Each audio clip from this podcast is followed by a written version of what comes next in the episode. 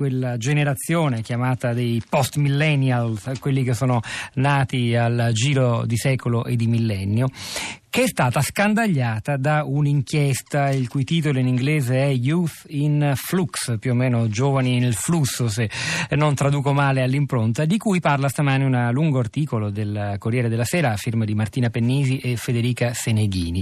Di che cosa si tratta? Ne vengono fuori delle caratteristiche anche psicologiche molto importanti che toccano alcuni nodi dell'esperienza dell'alternanza scuola-lavoro, eh, l'importanza della collaborazione, l'inclusione, l'importanza dell'uguaglianza, come si può incidere incidere nella vita futura. Martina Penisi, buongiorno e benvenuto. Benvenuta. Buongiorno, Anzi, buongiorno grazie. Eh, di che si tratta?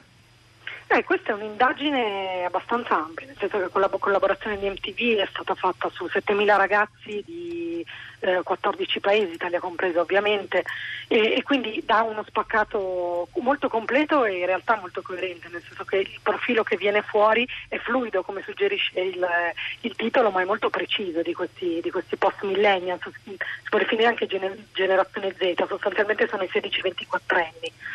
E sono dei ragazzi che sono molto consapevoli, sanno chi sono e cosa vogliono, poi però quando si confrontano col contesto è un po' uno scontro perché fanno fatica a mettere in pratica quello che desiderano. Questa direi che è un pochettino la sintesi de, di tutti i dati che abbiamo analizzato.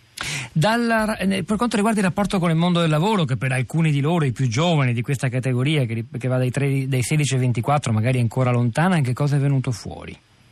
Allora, ci sono dei dati interessanti sul, sulla volontà o sul timore di, di lasciare l'Italia, ma mm. devo dire che quelli più forti sono, sono i dati sul, sul rapporto con, con, se stessi, con, con, le nuove tecnologie, con, uh, con, il mondo virtuale, con il mondo reale, con la famiglia e con gli amici. Mi spiego. Ad esempio, una cosa che mi ha colpito molto è che gli eroi di questi ragazzi, gli eroi sono i genitori, non sono, sono le i? celebrità i genitori, I genitori, non sono le celebrità, ma perché? Non perché come magari i millennial, quelli che adesso hanno più o meno la mia età, quindi 35 anni, non perché sono quelli che hanno, hanno dato loro la sicurezza, la possibilità di studiare e, eh, e, quant'altro, ma perché sono quelli che hanno subito la, la, crisi economica, quindi magari hanno perso il lavoro e loro hanno visto i loro genitori superare eh, i problemi e quindi gli eroi sono i genitori. Ecco, questo è forse il dato che mi ha, che mi ha colpito di più. Oh, se volete conoscere un po' più nel dettaglio questi dati, noi l'articolo di Pennisi e Seneghini l'abbiamo anche riproposto sul linkato sulla città di radio3.blog.rai.it. Eh, senta, eh, beh, sarebbero davvero tanto le domande da fare, ma c'è una differenza tra i giovani italiani e gli stranieri rispetto, rispetto proprio a questo punto? Sono allora, 500 sono, italiani, sì. vero? Sono 7.000 sì, in 14 sì, paesi. Quindi... Paese. Eh. Allora, diciamo che i dati comuni a tutti i paesi sono il dato comune purtroppo è quel 96% che dice che essere giovani oggi è difficile. Poi quando si va a indagare eh, ad esempio anche quello che dicevo prima, no? il 50% dice che ha un rapporto d'amore e odio con la tecnologia perché è stufo di, di, di doversi raccontare in un modo edulcorato, vuole essere se stesso.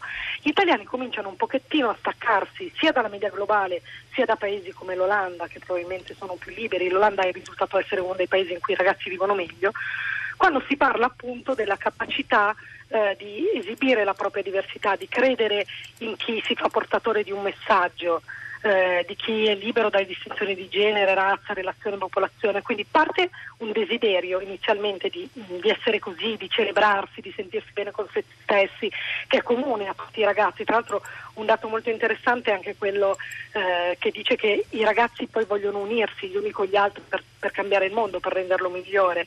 Poi gli italiani scendono un pochettino quando eh, si chiede loro appunto se, se, sono orgogliosi di se stessi e delle proprie diversità e se sono pronti a renderli un'arma per, per, vivere in questo mondo che evidentemente percepiscono come complicato.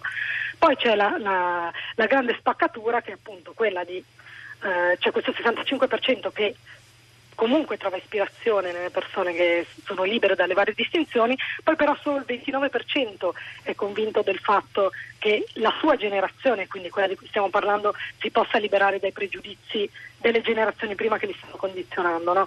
Quindi c'è questa spaccatura, quello che vogliono, quello che sanno di volere i, i, confini, i limiti da cui stanno cercando di liberarsi, però poi di fondo non sono così convinti che, che ci riusciranno. L'altro dato, l'ultima cosa in, al volo che le chiedo Pennisi, è sì. la passione per l'inclusione e l'uguaglianza. Rispetto ai sì. millennial che hanno magari 25-30 anni o più, eh, c'è più interesse per questo elemento così importante del nostro mondo di oggi, cioè la disuguaglianza? C'è più sensibilità? Sì, è quello, è quello, è quello che dicevo prima. Inclusione, uguaglianza, la diversità deve diventare un valore e vogliono vogliono fare rete gli uni con gli altri, con la famiglia, come dicevo prima, e con gli amici. Recuperando anche i più sfortunati, insomma. Sì, esatto. Mm. Proprio si sente questa cosa, quasi questo bisogno. Meno competitivi, in una parola, sì o no, secondo sì, lei? Sì, meno competitivi, mm. meno alla ricerca dei like facili che ci sono su internet, più contatto fisico, più fare rete,